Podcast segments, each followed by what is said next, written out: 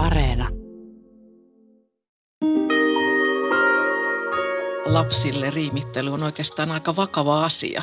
Se on äärimmäisen vakava Joo, asia, se vaikka on meillä hauskaa olikin, niin kyllä jos niin työtunteja laskee, niin semmoinen kahdeksan rivin runo saattaa olla kyllä tosi monen tunnin väännön takana. Suomentaminen on työtä, mutta se voi sujua kuin leikki, olla hauskojen haasteiden ratkaisemista.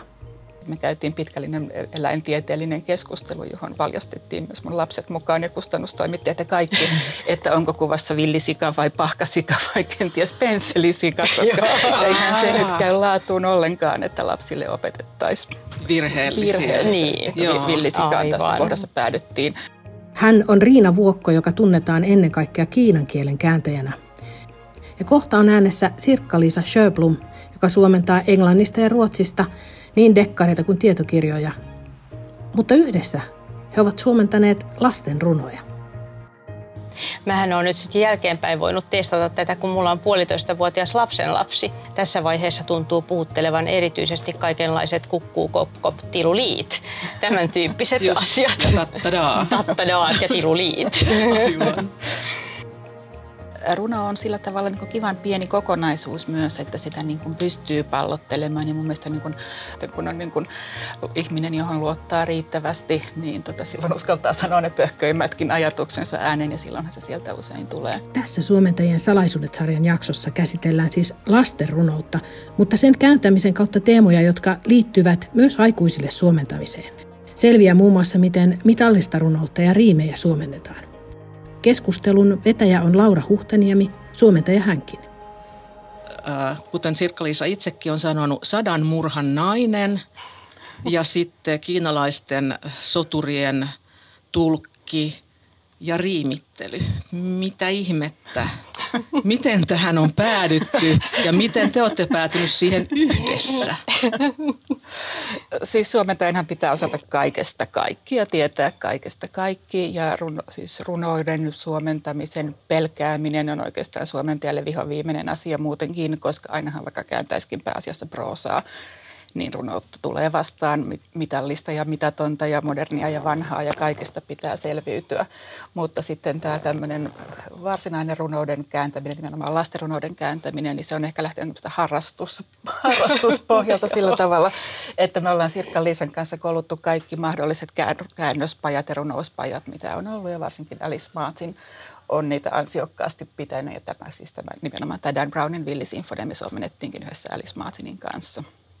Mutta mä en koe mitään ristiriitaa 1200-luvun kiinalaisten soturien ja Dan Brownin virtahepojen välillä. Et mun mielestä ne on ihan tota, s- samaa työtä. Toki toinen on hauskempaa ja toinen ehkä joskus vähän puuduttavampaa. Tämä menee ilman muuta siis siihen haus, hauskimpaan osastoon.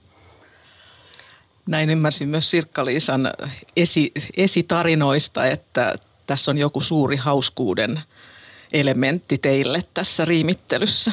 No tämä on jo varmaan, varmaan hauskinta, mitä me ollaan tällä kääntämisen alalla pitkään aikaan tehty. Ja se, että, eten, että miten just niin kuin Riina ja mä näitä nyt alettiin sit yhdessä tekemään, niin, niin tämä liittyy siihen, että me joskus kolme-neljä vuotta sitten oltiin ensimmäisessä tällaisessa runopajassa ja sitten siellä ensimmäiseksi tehtäväksi annettiin kääntää jotakin Topeliuksen runoa 1800-luvulta ja sitten Riina tarttui mua hihasta kiinni ja sanoi, että minä käännän tätä Sirkka-Liisan kanssa, koska Sirkka-Liisa on ruotsin kielen suomentaja ja sitten me, sitten me tuota päädyttiin sitä kääntämään ja sitten todettiin, että tämähän on ihan älyttömän hauskaa ja tämä jotenkin toimii. Sitten me kysyttiin, että hei saadaanko me tehdä näitä kotitehtäviä yhdessä ja sitten me saatiin ja sitten me ollaan nyt käännetty vähän sinne sun tänne harjoitustöitä ja tota, joidenkin kollegoiden käännöksiinkin sitten jotakin runoja ja tämmöistä. Niin on kuullut, että olette ikään kuin pelastaneet monta kollegaa pälkähästä ää, suostumalla, ehkä jopa tarjoutumalla, suomentamaan niitä proosan seassa putkahtavia runopätkiä, jotka ainakin minut saa suuren kauhun valtaan, koska sehän tarkoittaa proosan kääntäjälle yleensä sitä, että oh no, hirveästi ylimääräistä työtä, ei ole minkäänlaista tottumusta runon kääntämisestä. Aina on vähän kiireempi kuin soisimme olevan. Ja se mm. nyt vaan on ehkä semmoinen yleispelottava, kunnes sitä alkaa mm. tehdä vai mitä? Ettekö te enää pelkää runoja? Ei. Mä luulen, että se alkoi siitä se runopajaan uskaltautuminen, että ehkä niitä oli siihen saakka vähän pelännyt. Eli ennen kuin tätä rupesi har- harrastamaan, niin oli tosiaan aina semmoinen pieni paniikki, kun avasi katso käännettävää kirjaa ja niin taasko siellä on runoja, voi ei, mitallista ja riimiä.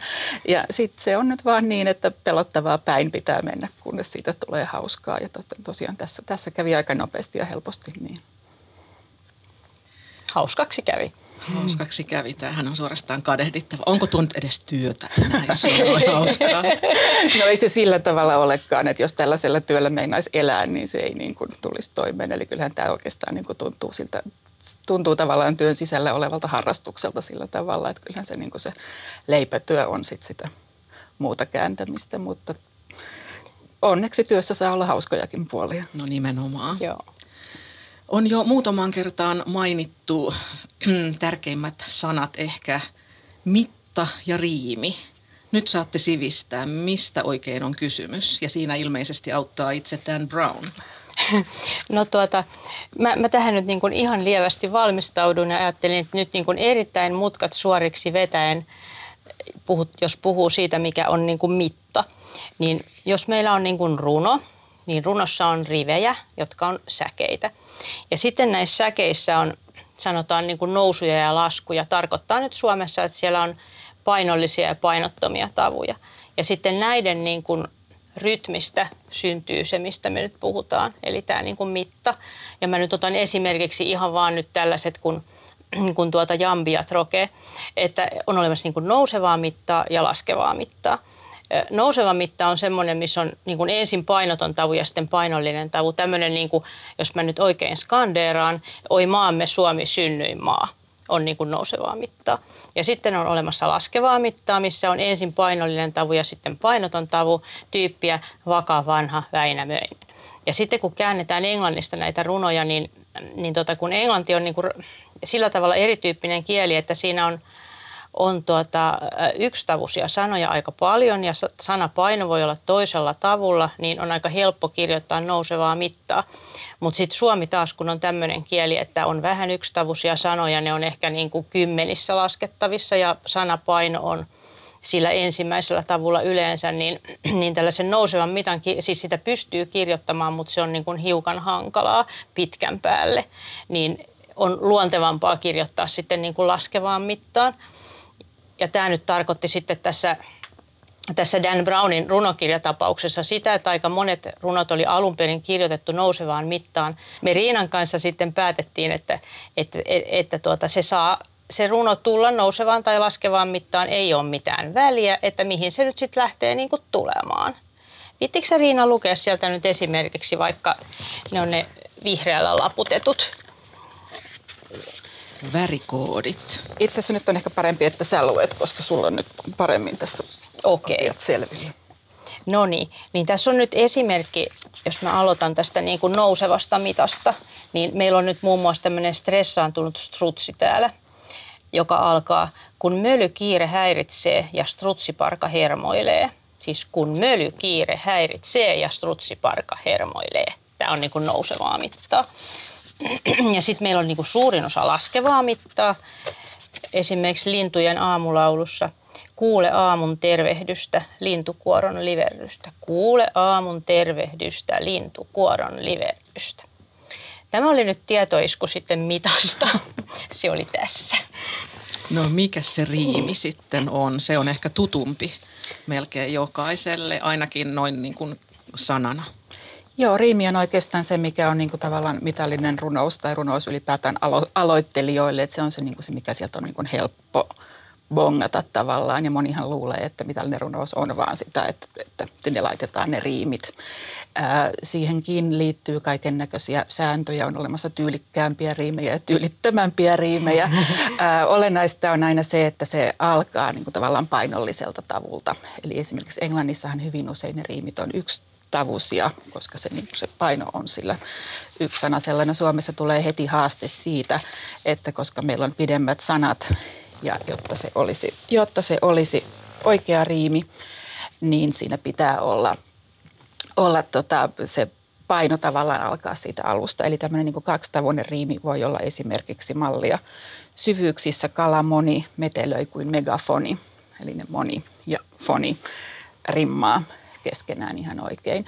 No käytännössä on niin, että jos meinaa pelkästään tällaisilla kaksitavuisilla riimeillä tulla toimeen, niin silloinhan siinä aina mitallisen runouden kääntämisessä on kuitenkin olennaista, että ne mitta ja riimi tavallaan tukee sitä merkitystä. Eli tavallaan ei voi mennä riimi edellä niin, että keksitäänpäs nyt hauskoja sanoja, jotka rimmaa keskenään ja keksitään nyt makea rytmi, vaan niiden pitää olla tavallaan niin kuin alisteisia sille sisällölle. Niin sitten on on tota, välillä huomattavasti järkevämpää pelata niillä yksitavuisilla riimeillä esimerkiksi mallia, kunnes viimein kajahtaa täydellinen tattadaa. Eli sinne kajahtaa ja tattadaa. Tämä on mun mielestä yksi ton kirjan loistokkaimpia riimejä. Mutta tosiaan, koska lastenkirjasta oli tässä kyse, niin pystyttiin kyllä tämmöinen niin kuin pieni lievä koomisuus, joka usein tulee semmoista pidemmistä pidemmistä keskenään rimmaavista sanoista, niin tässähän se oli niin kuin suorastaan tarkoituksenmukaista, eli sitä ei tarvinnut pelätä. Eli silloin kun ollaan niin kuin käännetään vaikka vaarunoutta tai ehkä niin kuin traagista tai surullista, niin silloinhan simusta on niin kuin kääntäjällä velvollisuus kyllä, että ei saa mennä sinne komiikan puolelle. Harjoitustöitä tehdessä aina välillä ollaan menty, mutta silloin kun kääntää kirjaa, niin silloin, silloin tietysti niin kuin pitää olla siinä kohdassa tarkkana. Mutta täällä me saatiin kyllä irrotella sit vapaasti. Täällä on myös tämmöisiä turhaan pelkäät, eikö totta, olet suurempi kuin rotta, tyyppisiä ratkaisuja meillä. Tämä on oikein hyvä elämän motto. Miten se työ lähtee etenemään? Ei vielä puhuta siitä teidän yhdessä kääntämisestä niinkään, vaan ylipäänsä, että se nyt on englanniksi esimerkiksi siinä. Miten sitä lähdetään purkamaan? teettekö jotenkin järjestelmällisesti sillä että tässä nyt on tämä ja tämä sisältö ja nämä pitää saada tänne mukaan vai putkahtaako heti joku sellainen öö, säe, josta sitten kaikki lähtee liikkeelle? No, no se, ensin se runo täytyy sillä tavalla kääntää, se täytyy niin kuin ymmärtää, että mitä siinä sanotaan. Ja, ja sitten täytyy ruveta miettimään, että mitä sanoja tässä nyt voisi olla ilmaisemaan tätä merkitystä ja sitten ruvetaan niin kuin hakemaan sitä, että mitkä mahdollisesti voisi rimmata. Ja sitten olisi ihan kiva, että esimerkiksi siellä runon lopussa olisi jotakin merkittävää, e, että niin kuin runo ei päättyisi johonkin niin kuin tyhjään riimiin, vaan, vaan olisi kiva saada aina loppuun jotakin merkittäviä sanoja. Ja sitten niin kuin tämän kaiken etsimisen keskellä täytyy niin kuin hakea se fiilis. Että se on nyt ihan olennaista, että fiilis olisi sit sellainen hyvä ja oikea. Että on se sitten iloinen tai surullinen tai aivan mitä tahansa, semmoinen kepeä tai mitä vaan. Joo, mä kanssa ajattelin, että on hyödyllistä kyllä tosiaan niin kuin analysoida, katsoa ikään kuin, että mitä tämä runo sisältää niin kuin ikään kuin mitallisesti ja riimillistä ja laskee, ottaa sormet avuksi ja laskea tavuja ja muuta. Mm. Tässähän kun kääntää kirjaa, niin silloinhan pystyy pikkusen joustamaan siinä, että jos alkuperäisellä rivillä nyt on seitsemän tavua, niin suomeksi voi ollakin vaikka yhdeksän tavua, kunhan se niin kuin säilyy samantapaisena. Jos kääntäisi esimerkiksi lauluja, niin silloinhan se olisi niin kuin tietysti vielä tarkempaa. Myös, että, myös, että niin kuin ne painottuu oikein ja väärät kohdat laulusta, laulusta ei veny. Eli tässä on niin kuin pieni, pieni lievä sä, säätövara, vaikka niin kuin mittaan kääntääkin ja pyrkii sen niin kuin alkuperäisen rivimäärän esimerkiksi säilyttämään. Mutta että mun mielestä nämä kaikki tällaiset asiat on niin kuin alisteisia sille, että kyllä siitä pitää niin kuin se tavallaan se keskeinen ajatushan siinä pitää olla niin kuin ensimmäisenä. Ja musta koko runouden kääntämisen haaste tulee just siitä, että kuinka tämä asia sanotaan niin, että sitten me saadaan myös se mitta ja riimi sinne ikään kuin ujutettua. Aivan. Niin, että ne ei ole kuitenkaan pääosassa, vaan se fokus pysyy siinä, että mitä tässä on haluttu sanoa. Ja tietysti vielä kun lapsille käännetään, niin silloinhan se rytmisyys on sillä tavalla niin kuin jotenkin ehkä vielä tärkeämmässä roolissa. Se, että sen pitää olla semmoista helposti muistettavaa Joo, se tässä jotenkin tulee mieleen, että, että lapsille riimittely on oikeastaan aika vakava asia. Että se ei tule sillä äh, onnittelukorttityyliin. Se on mm. äärimmäisen vakava Joo, asia, vaikka on meillä hauska, hauskaa olikin, niin kyllä jos niin kuin tavallaan työtunteja laskee, niin semmoinen niin kuin kahdeksan rivin runo saattaa olla kyllä tosi monen tunnin väännön takana. Että mitään puoli, puolivillaisuuksia sinne ei mun mielestä ole varaa laittaa. Ja missään runossahan ei saa koskaan oikeastaan olla yhtään tyhjää sanaa, vaan jokainen sana pitää olla merkityksellinen. Että jos tosiaan menee silleen onnittelukorttityyliin ikään kuin tämmöisellä niin kuin halvalla riimivärssy niin silloinhan Suomi kyllä tarjoaa tietyn tyyppisiä sanoja, jotka saa sinne rimmaamaan katsomaan, katsomaan vaan tyyppistä mm, semmoista mm. sijamuodoilla riimittelyä ja muuta, mutta ei mun mielestä varsin, varsinkaan lapsille ei saa tehdä asioita liian helposti, vaan niissä pitää olla kyllä niin kuin järki, järki mukana hommassa koko ajan. No toiko jotain lisähaasteita? Tuo, tuo kirjahan niin kuin siinä käsitellään erilaisia eläimiä. Niillä on erilaisia luonteita ja tunteita ja tilanteita, niin ette voineet vaihtaa eläimiä, koska oli kuvat.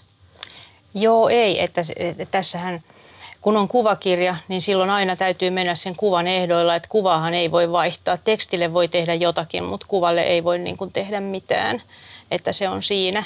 Ja sitten No, että kuvalle täytyy niin kuin olla uskollinen ja sen täytyy toimia niin kuin yhdessä sen tekstin kanssa. Ja sitten, sitten kun oli erilaisia eläimiä, niin sitten täytyy yrittää niin kuin asemoitua erilaisten eläinten niin kuin tunnetilaan ja sitten, että onko siellä sitten minkälainen se fiilis, että kepeästikö mennään vai vähän nyt haikeasti vai miten nyt milloinkin. Näistähän tuli sitten semmoisia pieniä lisähaaste- mitallisia lisähaasteita, jos eläimen nimi nyt sattuu olemaan vaikka virtahepo, jossa on jo hirveän määrä tavoja itsessään. Ja sitten me käytiin pitkällinen eläintieteellinen keskustelu, johon valjastettiin myös mun lapset mukaan ja kustannustoimittajat ja kaikki, että onko kuvassa villisika vai pahkasika vai kenties pensselisika, koska eihän se nyt käy laatuun ollenkaan, että lapsille opetettaisiin virheellisiä. Virheellisesti. Niin. Villisikaan tässä kohdassa päädyttiin vaikka se on vähän semmoinen kompromissiratkaisu kyllä, mutta todettiin, että afrikkalaisia villisikoja on myös tämän näköisiä. No niin. Mutta kaikki tällainen pitää kyllä huomioida myös. Tämä oli niitä harvoja kompromissiratkaisuja, mitä me olemme elämässämme ikinä tehneet tässä runon kääntämisessä. Ainoa. Ainoa. Ainoa. Tähän palaamme vielä. Mainitsit sun lapset. Eli on ollut koeyleisö, tosin nyt aika isoja lapsia sulla Joo. jo, mutta Joo. Millaista, millaista apua tai kritiikkiä, kommenttia sieltä tuli?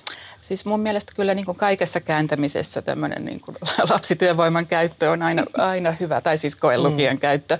Tosiaan mun lapset oli tähän kohderyhmäksi vähän liian, vähän liian isoja, jo ne oli vaan sille, että voi ei äiti, onko sun ihan pakko. Mutta mä tulkitsin, että se oli oikeastaan niin kuin onnistumisen merkki, että jos niin kuin teinistä on pikkusen silleen näin, niin sit se on ehkä pienestä lapsesta ihan ok kuitenkin. Just, just näin. Mähän on nyt sitten jälkeenpäin voinut testata tätä, kun mulla on puolitoista vuotias lapsenlapsi, niin, niin tota, olen sitten lukenut näitä runoja hänelle ja sitten on ollut hirveän hauska huomata, että mikä häntä niin kuin puhuttelee, että tässä vaiheessa tuntuu puhuttelevan erityisesti kaikenlaiset kukkuu, kop, kop, tiluliit, tämän tyyppiset Just, asiat. Ja tattadaa. Tattadaat ja tiluliit. Aivan. Miten se sitten se ääneen luettavaksi suomentaminen vaikuttaa asiaan. Sehän on ihan hirveän tärkeää. Jokainen äiti, isä, mummo, vaari tietää, miten tuskais, tuskaisaa, tuskastuttavaa on lukea lapselle ääneen kirjaa, joka ei niin kuin toimi. Mistä se niin kuin riippuu, että se toimii tai ei toimi ja miten sen suomentaja sitten ottaa huomioon työssään? He katsovat toisiaan. Mun, mun mielestä se toimii, ääneen luettu toimii aina, jos on suomennettu hyvin. Eli jos ääneen luettavana ei toimi, niin silloin todennäköisesti on suomennettu huonosti. Eli ei mun mielestä siihen liity mitään semmoista suurta salaisuutta mun mielestä kaikissa lapsille, lapsille käännettävässä varsinkin, mutta myös kyllä aikuisille käännettävässä, niin semmoinen niin kuin ääneen lukutesti on hyvä tehdä. Jos on iso kirja, niin ei ehkä niin kuin koko pätkälle, mutta se, että maistelee sitä. Ja siinä on aika paljon kiinni myös niin kuin, ää, etenkin niin kuin hengityksen paikoista ja virkkeen pituudesta ja muuta, mutta runossahan ne tietenkin tulee tavallaan automaattisesti sen, mitä on mukana. Et siinä, missä proosassa pitää niin kuin jotenkin miettiä sitä, että ei niin kuin hengästy, että on, on tavallaan tulee semmoisia niin luontaisia pieniä taukoja sinne tekstiin, mutta tosiaan runossa se mitta aika paljon siinä helpottaa. Mutta ehkä semmoinen niin selkeys edellä, että siinä missä jos miettii jotain aikuisten runoutta, jotka on usein niin kirjoitettu sillä tavalla, että niitä on tarkoituskin lukea aika hitaasti ja maistellen ja ehkä vähän palata taaksepäin. Ja assosiaatiot aukeaa moneen suuntaan ja voi ehkä niin suorastaan lukea monella tavalla ja on iso merkitys sillä, että miten se on jaettu riveille.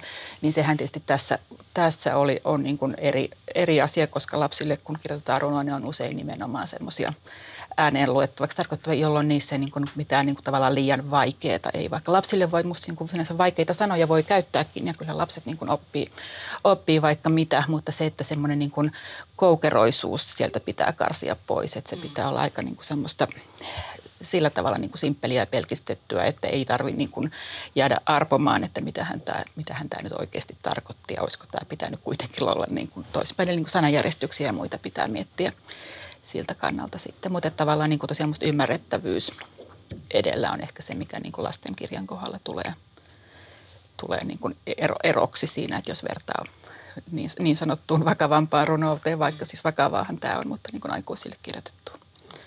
Joo, mä niin kuin ajattelisin tämän sillä tavalla, että no justiin tuo, että mitään niin kuin kauhean raskaita rakenteita ei voi olla ja sen pitää sillä tavalla tulla niin kuin kerralla ymmärretyksi, mutta, mutta en mä näe hirveän suurta eroa siinä, että, että kääntääkö ääneen luettavaksi vai kääntääkö niin kuin, niin kuin hiljaa luettavaksi, että tavallaan se, se niin kuin, sen hiljaa luettavaksi kirjoitetunkin pitää toimia ääneen luettavana ja nythän se nähdään, kun näitä äänikirjoja paljon tehdään, niin se tulee jotenkin konkreettiseksi tämä asia. Toi on tosi hyvä pointti ja varmasti myös mietityttää meitä suomentajia ihan kaikessa, kaikessa kääntämisessä, että hetkinen todellakin seuraavaksi tämän joku kuulee korvillaan eikä luekaan sieltä sivuilta, mm. jonne ehkä voi piilottaa joskus vähän jonkun hankalamman, koukeroisemmankin ratkaisun. Mm. Mutta mielenkiintoista, maailma muuttuu. No mutta sitten tämä todella mun mielestä tietääkseni aika poikkeuksellinen puoli teissä kahdessa on se, että te tosiaan teette tätä yhdessä. Te haluatte, teette tätä vapaaehtoisesti yhdessä ja teillä on niin kuin aivan ilmiselvästi hauskaa. Te ette tee tätä niin kuin missään kellarikkoperossa netin välityksellä yhdessä, vaan teillä on ihan oma traditionne, että miten tämä homma niin kuin alkaa ja mitä sitten tapahtuu. Kertokaa tästä prosessista. No tuota, no esimerkiksi nyt tämän, tämän Villin sinfonian kohdalla, niin meillä nyt oli, taisi olla sellainen niin kuin systeemi, että molemmat teki ensin me sovittiin aina, että tuota, tee sinä kahdesta runosta nyt niin kuin pohjat, niin minä teen kahdesta runosta pohjat. Ja sitten ennen kuin oli tämä korona, niin me tapasimme pitää tällaisia runouslounaita, johon toivottavasti voimme taas kohta palata. Niin sitten me mentiin runouslounaalle tällaisten pohjien kanssa ja siellä sitten – yhdessä vekslattiin niitä pohjia jotka, e, e, niin kauan, että molemmat oli niin kuin tyytyväisiä. Jos ei ne tullut kerralla selväksi, niin sitten sitä jatkettiin toisella kerralla. Mutta niin kuin, se, semmoistahan meillä on niin kuin ikinä tehty, että, että toinen olisi sitä mieltä, että tämä on nyt musta hyvä ja toinen olisi sitä mieltä, että no ei nyt mun mielestä. Ja sitten tämä toinen alkaisi niinku, niinku jyrätä, että no kyllä se nyt vaan on, että sun täytyy niinku hyväksyä tämä. Että me vaan sitten todetaan, että okei, niin kun, että jos tämä ei ole sun mielestä hyvä, niin viilataan sitten vaan. Ja sitten me niinku viilataan niin kauan, että molemmat on sitä mieltä, jee, nyt se toimii. ja tosiaan joskus ne meidän niinku raakisversiot, mistä lähdetään liikkeelle, niin menee niinku kyllä ihan täysin uusiksi. Ei jää kyllä enää kiveä kiven päälle, mutta se on hirveän paljon helpompaa, että on joku, josta lähtee liikkeelle. Tai ainakin, että molemmat on niinku jotenkin miettinyt, tehnyt jotain. Ollaan jotain on käännetty kyllä niin kuin tavallaan ihan nollilta suoraan, että vetästäänpäs tuosta nyt tuommoinen pieni. Mutta tota, runo on sillä tavalla niin kivan pieni kokonaisuus myös, että sitä niin kuin pystyy pallottelemaan. Ja mun mielestä niin kuin runossa nimenomaan se semmoinen ideoiden pallottelu on se olennainen, että pitää ehdottaa kaikkia tosi pöhköä, niin sitten se hyvä sieltä löytyy ja silloin sitä yksin työpöydän ääressä tekisi, niin sitten niin kuin tavallaan hylkäisi ne pöhköydet ennen kuin ne tulisi mieleen ollenkaan. Mutta sitten kun on niin kuin ihminen, johon luottaa, luottaa riittävästi, niin tota silloin uskaltaa sanoa ne pöhköimmätkin ajatuksensa äänen ja silloinhan se sieltä usein tulee. Tässähän meitä oli siis meitä oli kolme suomentajaa tässä. Tässä oli Alice Martin myös ja tosiaan jouduttiin nyt jonkun verran sit turvautumaan myös etäyhteyksien mm. käyttämiseen ihan sen takia, että ei päästykään sitten käännösleireilemään niin kuin oli ajateltu, koska sitten tuli kaiken näköisiä tuota, liikkumisen rajoituksia just siihen kohtaan vähän enemmänkin. Mutta tota, sitten kun tietysti tuntee ihmiset valmiiksi, niin silloinhan se etäyhteyden välityksellä pallottelu toimii kyllä ihan yhtä hyvin kuin runouslounaalla istuminen, mutta tosiaan kyllä mäkin kaipaan, että päästäisiin taas siihen hauskimpaan osuuteen, eli oikeasti tekemään yhdessä. Ja se on niin kuin just tosi tärkeää, että se se ihminen, jonka kanssa sitä tekee, että, siihen, että se luottamus on niin kuin sellainen, että voi heitellä niin kuin aivan mitä tahansa ehdotuksia ja sitten niihin voidaan suhtautua sillä niin kuin lempeästi, että joo, tämä on kiva tai ei tämä nyt musta ole kiva ja sitten kumpikaan ei vedä sitä mitään hernettä nenään, vaan ihan rauhassa vaan jatketaan asian tekemistä. Ja sitten niin kuin just tästä hauskuudesta kun sä mainitsit, että jotain runoa ehkä on alettu kylmiltäänkin yhdessä tekemään, niin tulee mieleen tämä, josta sä luit tämän turhaan pelkäät eikä totta, olet suurempi kuin rotta. Niin tämä oli nyt muun muassa semmoinen, että me oltiin varmaan valmisteltu kaksi jotain raakista ja käyty niitä läpi lounaalla ja sitten me niin oltiin sitä mieltä, että no voisi tätä nyt vielä jatkaa, tämä on tosi kivaa. Sitten me niin vaihdettiin kahvilaan ja katsottiin, että missä se olisi sopivan lyhyt runo, otetaanpa tuo tuosta ja sitten käännettiin. Se syntyi siltä istumalta. Se syntyi joo. sitten, joo. Joo. Onko se, onko se yleistä, että ne tulee tälleen niin kuin, vähän niin kuin poksahtamalla tai että ne oivallukset tulee sillä nopeasti vai onko joku esimerkiksi tuon kirjan runoista semmoinen, että sitä olisi joutunut kauhean kauan veivaamaan ja miettimään ja ei tämä ole ja ei vieläkään ja ei vieläkään? Kyllä niitä on kauan veivattu, mutta usein aika niin kuin yksittäistä kohtaa. Mm. Eli usein Joo. siellä on ollut joku, sit, joku semmoinen, joka on jäänyt jotenkin kaivelemaan. Ja sitten tosiaan molemmat on uskaltanut, tai kaikki me kolme, jotka tässä oltiin, niin uskalsi sanoa, jos joku kaiveli. Että vaikka oltiin niin kuin kertaalleen hyväksytty kaikki tämä, että nyt ollaan tyytyväisiä, mutta sitten jos myöhemmin rupesi tuntumaan siltä, että nyt on jotain, kuitenkin voisi olla paremmin, niin sitten vaan uudestaan pöydälle kunnes siitä tulee semmoinen kuin halutaan. Joo, tämä on minusta mm. tosi kunnioitettava kyky tehdä, tehdä yhteistyötä, koska kääntäminen on kuitenkin hirveän henkilökohtaista ja aika herkkää. Mm. Että siinä täytyy todella luottaa toiseen ja olla, olla niin kuin läheiset hyvät välit, että ei tuu niitä, että nyt se pakotti mut hyväksymään tämän ratkaisun. Mä yritin tivata kovasti etukäteen Sirkka-Liisalta tuossa, kun juteltiin, että niin miten ne kompromissit sitten syntyy. Ja vähän vaan sanoi, että ei me tehdä kompromisseja. ei me tehdä. Se on aika, se on aika upeasti sanottu. Joo, kyllä me ollaan otettu niin linjaksi se, että niin kauan kunnes molemmat on täysin tyytyväisiä. Kyllä. Että niin pitkin hampain, jos pitäisi suostua, niin silloin siitä koko se homman ilo katoaisi ja se on Joo. kuitenkin ollut meille se niin tekemisen ydin reading